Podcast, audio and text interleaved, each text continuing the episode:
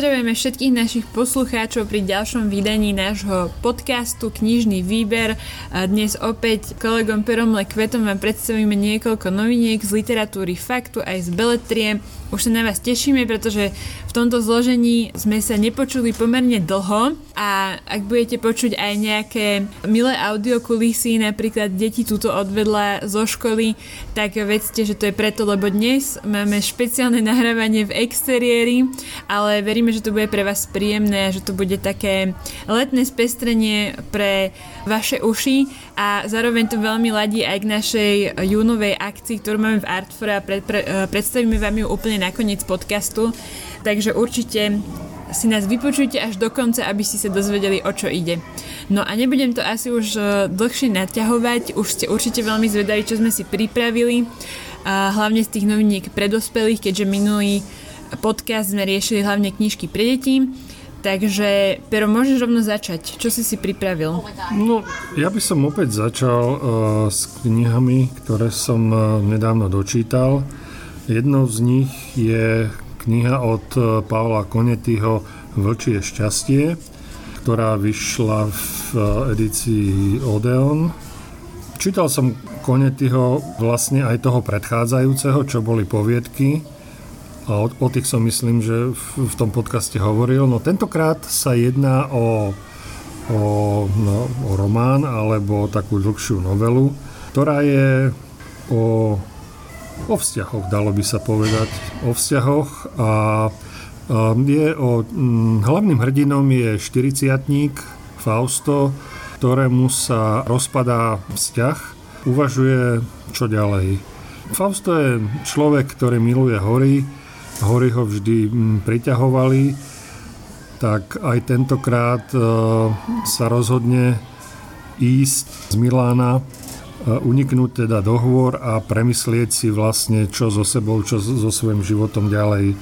Na nejakej chate príjme proste prácu kuchára, rozhodne sa rozhodne sa, že si to celé premyslí a uvidí, čo bude ďalej, takže zatiaľ uvažuje možno o jednej sezóne, o jednej sezóne zimnej, kde proste je to nejaké lyžiarske stredisko, kde teda si ľudia chodia zaližovať a využívajú teda tie služby tam tých prilahlých e, rôznych penziónov a reštaurácií a neviem čo.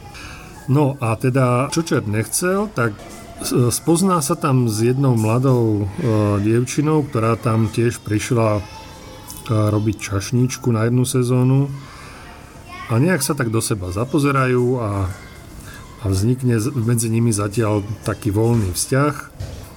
No a potom sa sezóna vlastne skončí a Fausto sa vráti do Milána uzavrieť vlastne tú kapitolu svojho života.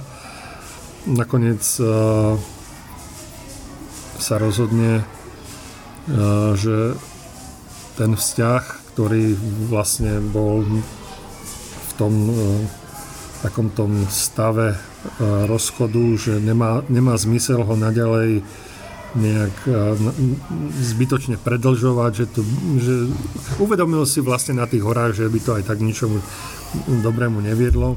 Takže túto kapitolu svojho života uzavrie a rozhodne sa vrátiť ako keby trvalo dohovor a začať, začať nejakú novú etapu svojho života. Tak Konety v podstate popisuje popisuje teda toho muža v strednom veku v takej tej krízovej situácii a jak sa, jak sa s ňou snaží vyrovnať. No. Takže je to, je to taký, taký ľahký príbeh, v podstate taký typický no, pre Konetyho, ktorý rád píše o horách. Mal už aj vo svojich predchádzajúcich knihách proste príbehy, ktoré súviseli s horami. A, a teda samozrejme do toho tieto vzťahy. Takže myslím si, že je to taká, taká, taká v celku fajn kniha a že nesklamal konety. Mm-hmm. Ani Takže tentokrát, tak myslíš, by som to povedal. na dovolenku to bude dobre čítanie, hej? Určite, áno. Najmä keď človek má rád hory a mm-hmm. rád trávi dovolenku na horách, tak, mm-hmm. tak to môže byť také v celku príjemné čítanie. Jasné. No ja si myslím, že pre takých skalných fanúšikov Konetyho, že sa tam objavujú tie témy, v ktorých on je taký silný, alebo často ich tak spomína, tie hory, Hej, že on má takú ako keby jednu líniu tých horských v úvodzokách eh, knižiek a druhé sú také, no neviem, či sa to dá úplne tak rozdeliť, ale mám pocit, že on sa tak do tých hor rád vracia. A tak tie vzťahy, hej, no tak to je taká hej. väčšina téma. No a samozrejme, nevyhýba sa, že, že popisuje vlastne aj tie také tie príbehy okolo toho, tých ľudí, ktorí žijú v tých mm. horách a, a vlastne čo sú to za natúry a tak ďalej, že a, a akým spôsobom vlastne prežívajú tie svoje životy a ako to aj jeho samotného nejak mhm. ovplyvňuje mm. v tom, že aké hodnoty vlastne hľadá v tom živote a tak. Mm. Dobre, super, tak to sme odštartovali tento podcast celkom silným typom a ja budem pokračovať niečím, čo to možno ešte dokonca prebije, lebo sa jedná o knižku Bílá voda Kateřiny Tučkovej. A to teda Vyšla táto knižka vyšla v apríli, ale nestihli sme odtedy, odtedy spomenúť, pretože vlastne sa vypredala hneď uh, po veľ, veľmi krátkej dobe, takže teraz už máme, myslím, toto je dotlač. Našťastie máme ešte dobrú zásobu, takže môžete kľudne prísť, môžete si ju kúpiť. A ak teda niekto mm, z našich poslucháčov nepozná Kateřinu Tučkovú aj dielo, tak vlastne Uh, možno práve preto bola tá, táto kniha také vysoko očakávaná, lebo jej predchádzajúce dve knihy Žitkovské bohyne a Vyhnanie Gerty Schnirch boli veľmi populárne a teraz vlastne napísala tretiu knihu až po 10 rokoch. Vlastne tie Žitkovské bohyne vyšli v roku 2012. No a teraz máme v rukách túto bílú vodu, tak sa volá teda tá tretia kniha. A je to teda hrubá buchla v porovnaní s tými jej ostatnými knižkami, že doteraz sme sa pohybovali v takom strednom formáte 300 strán, 300 dačo a teraz už je to takmer 700. Ona to vlastne odôvodňuje tým, že mala, našla tú tému tak zaujímavú, že skrátka mala pocit, že keby odtiaľ niečo ubrala, takže ten príbeh nie je celý vypovedaný. No a teraz by som to možno mohla povedať, že o čom tá kniha trochu je. Ona sa vlastne, tá tučková je asi také typické tým, že ona si zoberie nejaký nejakú historickú udalosť alebo proste nejaký možno až fenomén, ktorý proste prebiehal väčšinou no v druhej polovici 20. storočia, tak by som to povedala. A uh, rieši ho v tých svojich knihách takým spôsobom, že chce byť veľmi chce skrátka tú, tú historickú udalosť odkomunikovať a priblížiť čitateľom hodnoverne v súlade proste s faktami, ale zároveň tam ona vždy vytiahne nejakú postavu, vďaka ktorej to má celé nejaký dej, nejaký príbeh, nejaký spád. A väčšinou, aspoň ja mám taký pocit, že sú tie postavy také veľmi také emocionálne nabité, ale v takom dobrom slova zmysle. Skrátka, že veľmi sa ich tá historická udalosť e, nejakým spôsobom dotkne. Skrátka, bytosne sa ich to dotkne. No a táto tretia kniha je o akcii Ž, tak sa to volalo. U nás teda bola akcia R, u nich akcia Ž.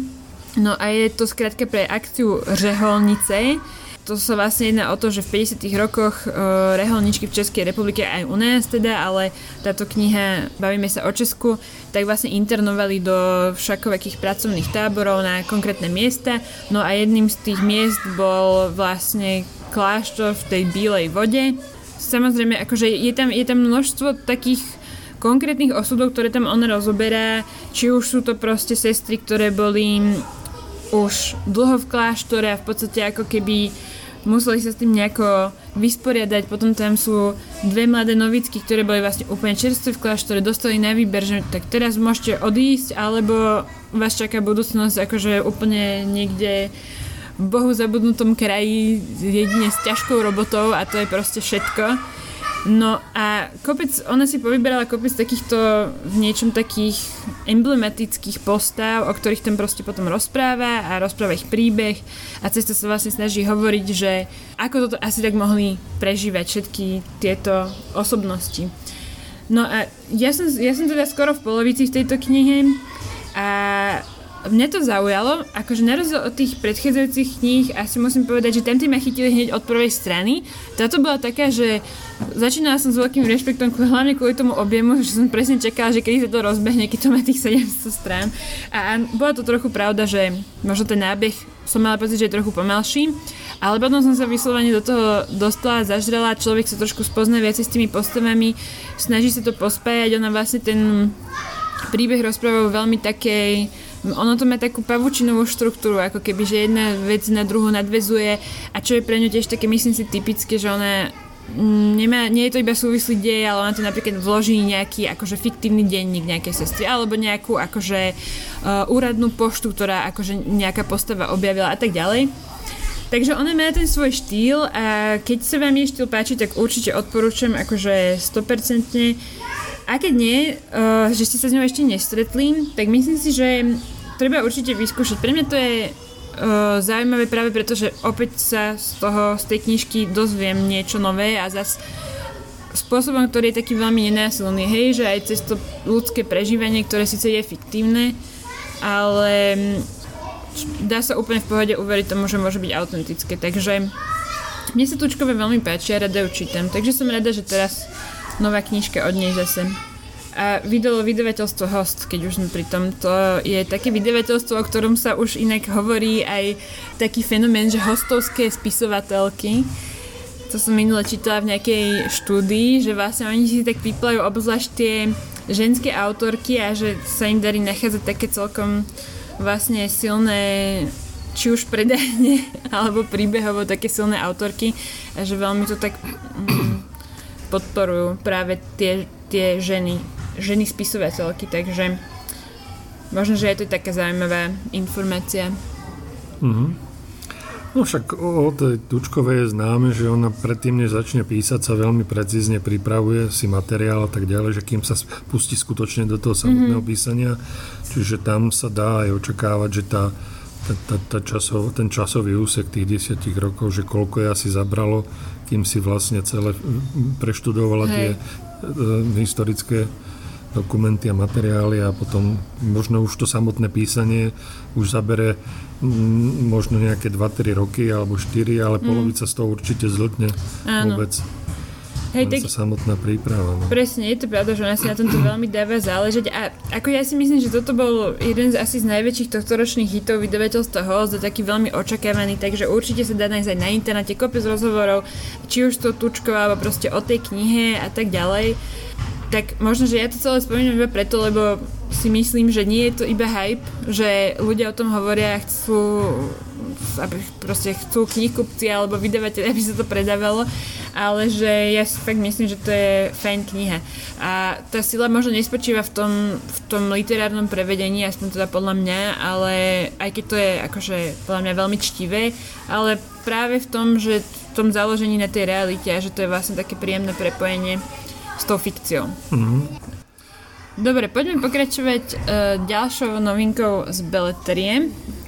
Ja si vybrám uh, tiež knihy podľa autorov, že keď ma proste nejaký autor zaujíme, tak sa vždy teším e, na jeho ďalšiu knihu. A jedným z takých autorov je aj Edward Lewis, ktorý tentokrát napísal knihu o svojej matke. Teda ja len spomeniem, však uh, už sme to, spomínal som to aj, aj v predchádzajúcom podcaste nejakom, keď som hovoril o, o jeho knihe keď písal vlastne o svojom otcovi, predtým písal o sebe, že on je vlastne taký autobiografický proste autor, ktorý píše o veciach, ktoré sú mu dôverne známe, ktoré hlboko prežíva, ktoré má veľmi, veľmi teda pod kožou, hej, že on to dokáže veľmi takým citlivým spôsobom proste preniesť na tie stránky svojich kníh. Bolo len, e, asi je to logické, že keď sa v predchádzajúcej knihe, e, ktorú venoval teda svojmu otcovi, že sa určite bude, bude venovať aj teda svojej matke.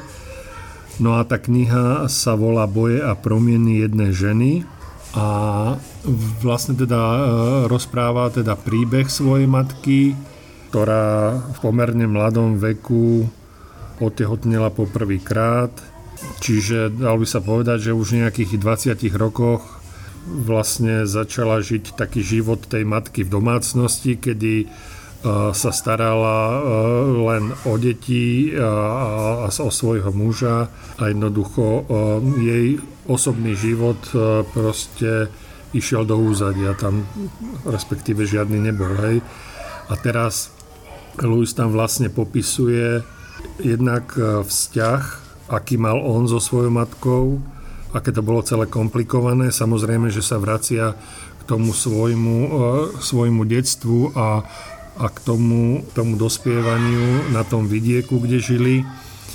A keď to bolo pre ňoho veľmi mm, zložité a komplikované s tým, s tou svojou homosexualitou a tak ďalej, že jednoducho bol terčom e, útokov zo strany detí, v podstate žil ako keby na okraji a aj ten, aj ten vzťah s tou matkou bol taký komplikovaný, on vôbec nechcel, aby chodila do školy, aby sa vôbec zaujímala o to, jak sa mu darí a tak ďalej, že on to nejak stále ju tak ako keby vytesňoval. E, bolo to také hodne komplikované, ale, ale predovšetkým ho, ho, hodne ho mrzelo to, že, že je vlastne len takou otrokyňou, takou slúžkou tej rodiny, hej, že otec sa správal despoticky voči nej, v podstate ničom jej ten život neulahčoval, do toho tie deti, no, že bolo to, bolo to, mm, bolo to také komplikované a, a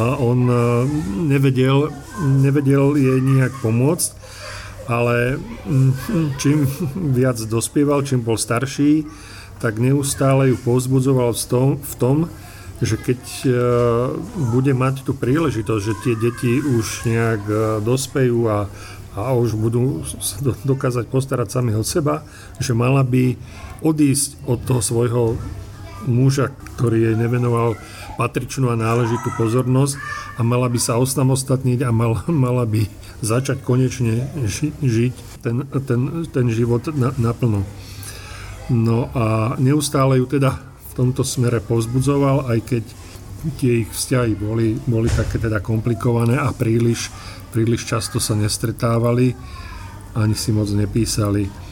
Samozrejme teda eh, on potom popisuje, jak už sa osamostatnil, jak už sa stal teda slávnym a uznávaným spisovateľom a konečne potom tá matka, jeho matka, keď mala 45 rokov, tak konečne eh, našla tú sílu, odišla od svojho otca, našla si nový vzťah a odišla do Paríža kde sa potom už spolu stretávali, mm. chodili spolu na večere a, a popisuje, aký bol neskutočne šťastný, že konečne vidí aj ju, že sa dokáže usmievať, že dokáže prežívať ten život úplne inak ako predtým, kedy bola hodne utrápená, e, zdecimovaná, proste v depresiách a tak ďalej.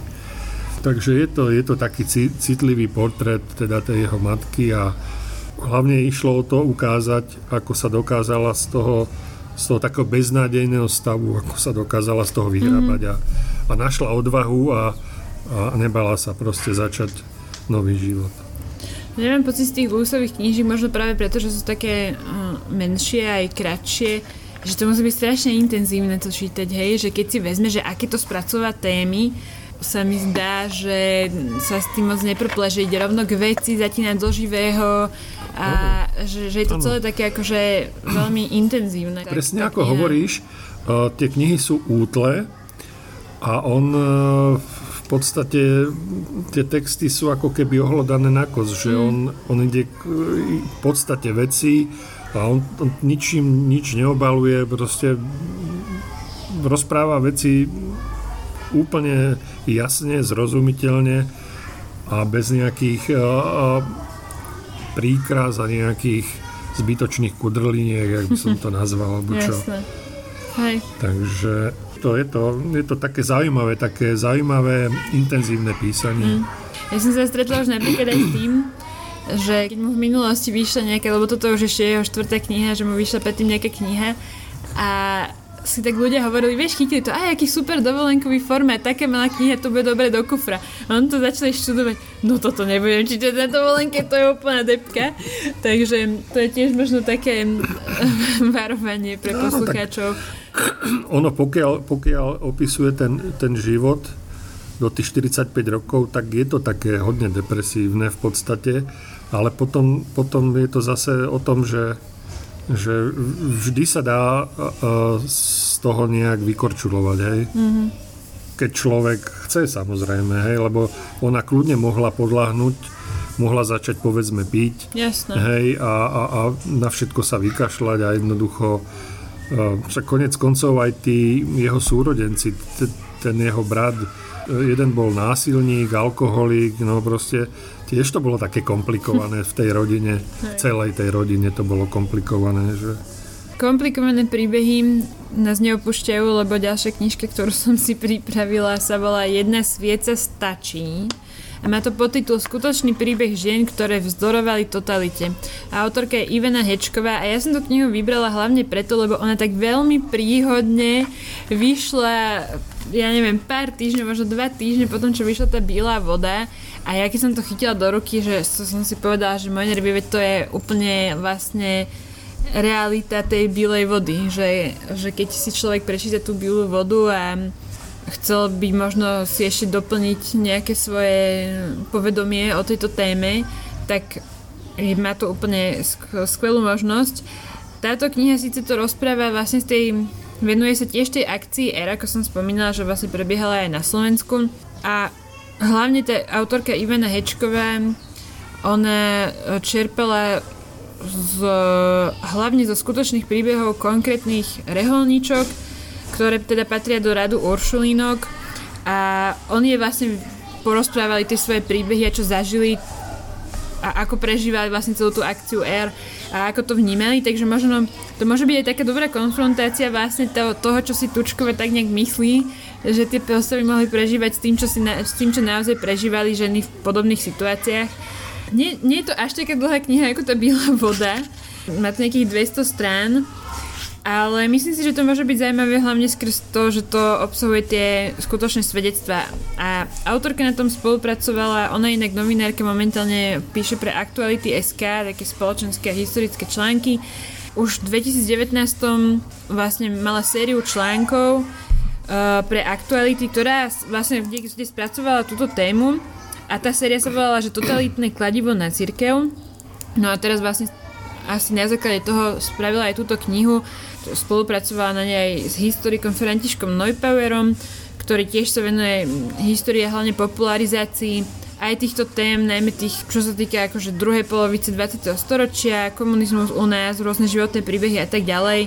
Dokonca táto autorka teraz aj takú akože sieť na stredných školách, sieť podujatí, kde sa snaží tú modernú históriu priblížiť mladým študentom, čo je akože podľa mňa super. Takže opäť zaujímavá kniha, v ktorej je aj množstvo fotografií, kde vlastne človek si to môže predstaviť, že ako to tam asi vyzeralo a čo je inak také prekvapivé, tak fascinujú ma vlastne tie ženy, pretože oni, teraz som to akurát otvorila na fotografii, kde sa všetky usmievajú, že, že to je neuveriteľné, že, že vlastne niekto ti tak významným spôsobom zasiahne do života, úplne, úplne ti zmení všetky tvoje plány, otočí ťa o 180 stupňov a ty si schopný ešte akože nájsť na tom niečo také, čo ťa rozosmeje a proste, neviem, fascinujúce, že tá sila tých, tých žien musí byť akože skutočne obrovské, je to podľa mňa obdivuhodné, takže myslím si, že opäť zaujímavé osudy zaujímavých žien a hovorím, je to, je to možno také pekné, pekná súvislosť práve s tou bilovodou, že že človek sa tam dozvie zas. A možno práve aj z tej slovenskej strany, hej, že doplníme si zase nejaké vedomosti zaujímavé. Takže jedna svieca stačí. Dá sa... Je, máme aj u nás. Môžete si aj u nás kúpiť. No, aj tretia kniha, ktorú mám pred sebou, je pomerne útla. Je z vydavateľstva Inak. Jej autorkou je Leila Slimany a volá sa Vôňa kvetov noci. Leila Slimany už predtým teda e, dala nejaké romány, však u nás e, myslím, že v roku 2014, či kedy už vyšiel ten román Adele, ktorý bol aj noma- nominovaný na nejakú cenu Flora a potom e, ten druhý román Uspávanka tak ten získal tú Gonkortovú cenu a dokonca bol aj sfilmovaný. No, a o čom je táto, táto tretia kniha?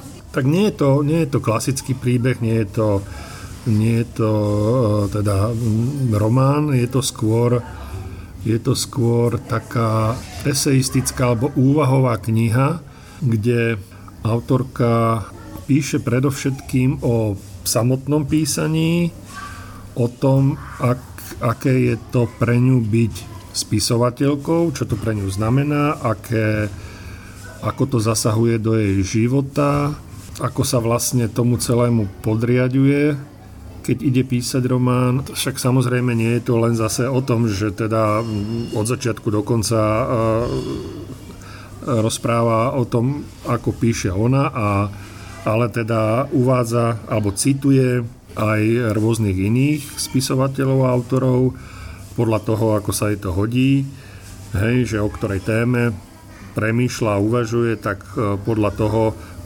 zdá sa, že je veľmi ščítaná, lebo plejáda autorov je pomerne široká, e, nevnímajúc povedzme Milana Kunderu.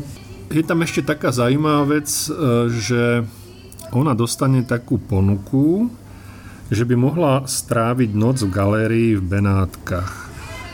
A na základe tej noci strávenej v tej galérii by mohla napísať nejaký text. A aj toto je vlastne súčasťou tejto knihy, že ona teda odcestuje do Benátok a príde do tej galérie a má tam pripravenú nejakú postel, že, kde teda môže prespať a môže vlastne, e, nemusí prespať, v podstate môže stráviť tú noc galérii, ako uzná za vhodné. No a ona sa, ona sa teda ocitne v tej galérii, Prvé, čo ju vyrušuje, že e, jej klopkajú podpetky, tak sa vyzuje a chodí bosá po tej galérii a vníma uh, tie jednotlivé vystavené uh, diela a vlastne necháva... Ona sa priznáva k tomu, že nie je nejaká zbehla v umení, že by mu nejak rozumela, že by sa o neho zaujímala, Takže upozorňuje vlastne čitateľov od začiatku na to, že nemôžu očakávať od nej nejaký e, zasvetený výklad e, toho, čo je tam vystavené v tej galérii, ale skôr ide na to takým spôsobom, že čo tie diela v nej vyvolávajú, aké asociácie. To znamená, že píše skôr o veciach, ktoré súvisia so spomienkami, hodne hovorí, vynára sa jej veľa vecí z detstva, z jej mladosti.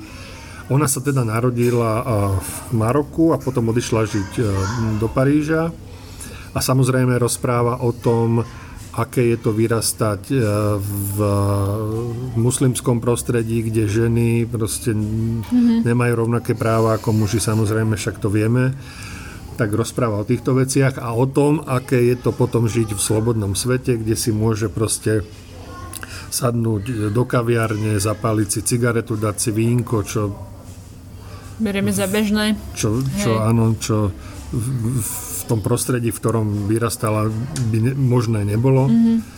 Je to taká zaujímavá knižka o tom, ako ona vníma určité veci, ako ich prežíva a je to, je to aj hodne o spomienkach a o, o, o, o týchto veciach. Je to také, no, také, také intenzívne a, a veľmi dobre napísané. Tak sa to mm. fajn číta.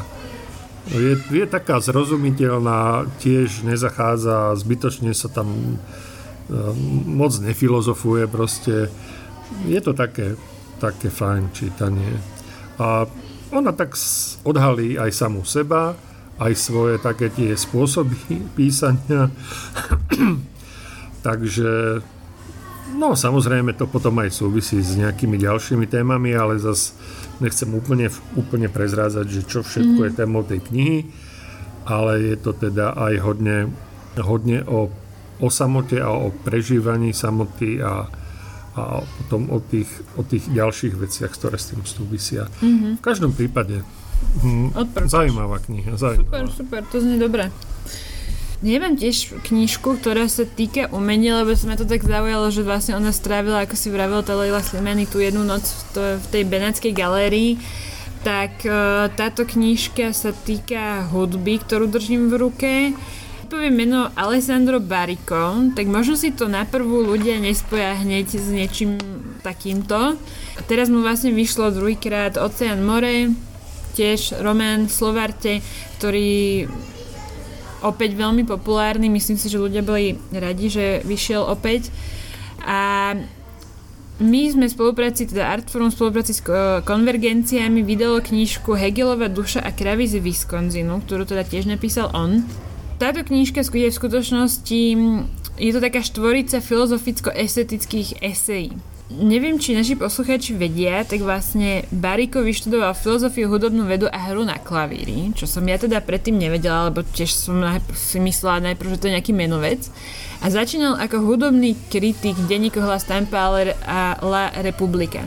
Vlastne tam do týchto denníkov práve písal aj um, nejaké úvahy o hudbe a také eseje.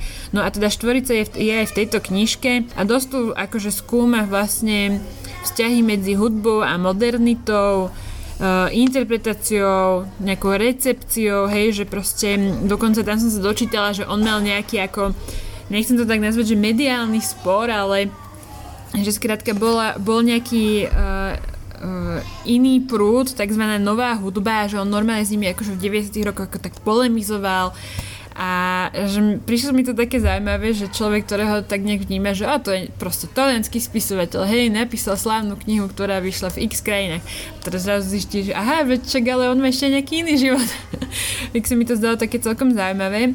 V tejto knihe okrem iného, okrem toho, čo som spomínala, ešte tak uvažuje o hodnote hudby pre spoločnosť a to ma tak veľmi zaujalo, že vlastne aha, že áno, že však hudba má pre spoločnosť strašne veľký význam a že nepamätám sa, že by som čítala niekedy nejaký text, nejakú úvahu o tom, Takže, takže aj to ma celkom zaujalo. No a je to knižka útla, ja si myslím, že asi ju zvládnu aj laici, ale asi, asi je trochu lepšie, asi si užijú viacej ľudia, ktorí možno sa aj trochu orientujú v klasickej hudbe. Má ledva 100 strán, ani to nie Možno práve preto, čo som povedala, že, že taká dilema medzi tým, že kto by túto knižku mal čítať a či som dosť uh, hudobne edukovaný na to, aby som si ju mohol prečítať a niečo z nej mal, tak uh, možno, že odpoveď na túto otázku poskytne úryvok, ktorý máme na medziknihami.sk. Tam ho vlastne nájdete, takže kľudne sa začítajte, ak si nie ste istí, či je táto knižka pre vás, ale myslím si, že hudobných entuziastov určite, určite poteší. A hlavne je útle, že človek sa podľa mňa asi cestu tak prekúše, keď, e, keď vydrží. tak to, to som chcela spomenúť, ten úryvok hlavne, ale myslím si, že aj sama o sebe akože veľmi zaujímavá knižka. No poslednú knihu, ktorú mám pripravenú, tak tu som ešte len začal čítať. Ešte som ju celú nezdolal. Tá kniha sa volá, že ako Island zmenil svet. Podtitul to má, že Veľké dejiny malého ostrova. Napísal ju taký islandský novinár, ktorý sa volá Egil Bjarnason. Taký známy novinár, ktorý píše reportáže o Islande, no a tie vychádzajú v takých rôznych uh, renomovaných periodikách, ako je New York Times, National Geographic alebo Lonely Planet. No a tento, tento novinár podáva tie islandské dejiny takým veľmi zaujímavým putavým až zábavným spôsobom.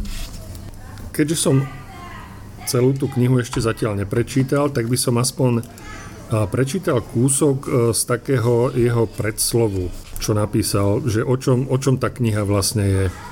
Táto kniha rozpráva príbeh Islandu tak, že sa pozera na kánon západných dejín z iného uhla – na prvý pohľad sa môže zdať odvážne považovať Island za ústredného hráča na svetovej scéne. Konec koncov, Island nikdy nemal armádu. Nikdy nestriedal na inú krajinu. Nikdy nespriadal sprisahanie proti cudziemu vodcovi, neviedol zástupné vojny, ani si nerobil nárok na to, aby bol hegemónnou mocnosťou akéhokoľvek druhu. Lenže ako potom vysvetliť jeho otlačky v celej západnej histórii? Bez Islandianov by nikto nezaznamenal severskú mytológiu a stredoveké dejiny severských kráľov. Bez Islandu by svet od Anglicka až po Egypt nepostihol veľký hladomor, ktorý po sebe zanekal krehkú politickú klímu, vrcholiacu francúzskou revolúciou. Protiimperialistický boj by mal o jedného hrdinu menej. Neil Armstrong by si nikdy nenacvičil pristátie na mesiaci. Nemala by sa kde odohrať šachová partia, ktorá definovala studenú vojnu. Svet by si musel počkať ešte niekoľko rokov na prvú ženu zvolenú za hlavu štátu – a Severný Atlantík by mohol počas druhej svetovej vojny skončiť pod kontrolou nacistov namiesto spojencov so všetkými dôsledkami.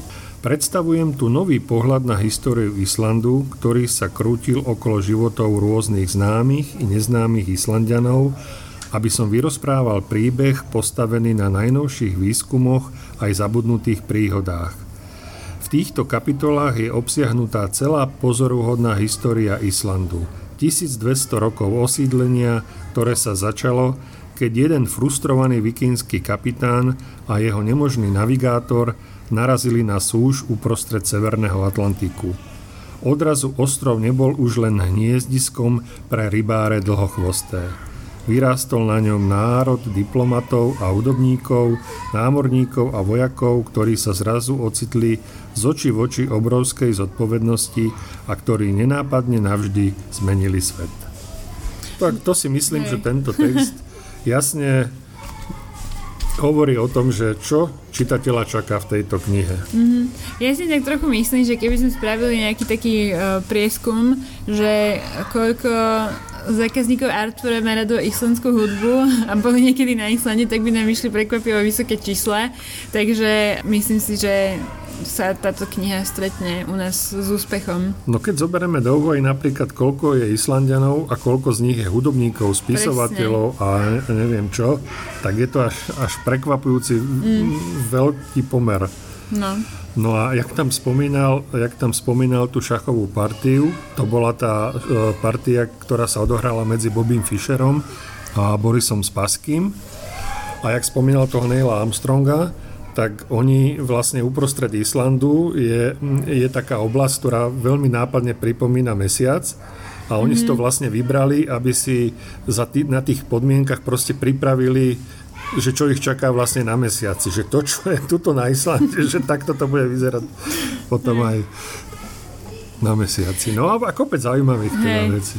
To je inak skvelé, že si túto knihu spomenul, pretože uh, v júli, čo už nie je až tak uh, za ďalekú dobu, bude uh, mesiac autorského čítania, ktorý tento rok sa bude fokusovať práve na Island a na islandskú literatúru a my sa tomu budeme vlastne venovať aj v najbližšom čísle novín čo čítať, ktoré vyjdú v polovici júna. Takže ak máte chuť e, spoznať Island uh, možno z rôznych stránok, tak odporúčam nielen knihu Ako Island zmenil svet, ale potom vlastne aj cez naše noviny a potom sa dostaviť na rozličné akcie práve toho mesiaca autorského čítania a budete potom tak nadšení z Islandu, že v auguste sa rovno vyberete na dovolenku. No dobre, ale myslím si, že náš čas sa naplnil, aby som ešte stihla povedať, o čom je teda tá naša príjemná detská akcia, ktorú som spomínala rovno na začiatku. Tak ako možno viete, tak v Artfore máme uh, knihu mesiaca a vždy k nejakému konkrétnemu titulu dávame ako darček ešte druhú knižku. No a teda sme sa rozhodli, že od dňa detí až do vysvedčenia, to znamená, že to je práve celý jún, tak uh, vlastne k akejkoľvek detskej knihe, ktorú si kúpite u nás v knihkupectve Artforum na Kozej, čiže iba, iba, iba v Bratislavskom knihkupectve, tak dostanete knižku Cesta časom, krásnu ilustrovanú detskú knihu o histórii z nášho vydavateľstva ako darček úplne zadarmo, takže neváhajte a príďte. A keďže sme si úplne vedomi toho, že tých pekných detských kníh je veľké množstvo a niekedy je ťažko sa v tom zorientovať a niečo pekné vybrať, tak naša lektorka detských programov, ktoré máme v Artfore, Miriam Halamičková, pripravila pre vás aj výber a ten si môžete pozrieť na našej stránke artforum.sk v sekcii odporúčania. No, ale teda knižku zadarmo ako darček dostanete iba u nás v knihku Pesu, takže tam si povyhliadajte, alebo ak nemáte možnosť, tak aj kľudne kúpte. Všetci, čo ste v Bratislave, tak vás radi uvidíme a radi vám teda podarujeme krásnu veľkú detskú knihu Cesta časom. No, myslím si, že to je celkom príjemná akcia. Predsa len ten jún je takým detským mesiacom, že sa to tak pekne rámuje. Takže veríme, že sa s vami uvidíme. Ešte nás dokonca v júni čaká posledný program pre deti v Artfore. Súvisí aj s knihami, aj so spoznávaním Ukrajiny, takže určite sledujte naše uh, sociálne siete, aby ste sa dozvedeli viac a budeme sa na vás všetkých tešiť v knihkupectve alebo v našom internetovom obchode. Všetko? No, myslím, že áno. Čo sme chceli, sme povedali. Tak, tak sa budeme počuť zase o dva týždne a no, vidieť to možno... dúfam, že nám zase nenaruší áno. plány, nejaké nepredvídateľné udalosti. A vidieť snať uh, v našom knihkupectve. Tak, ďakujeme za pozornosť.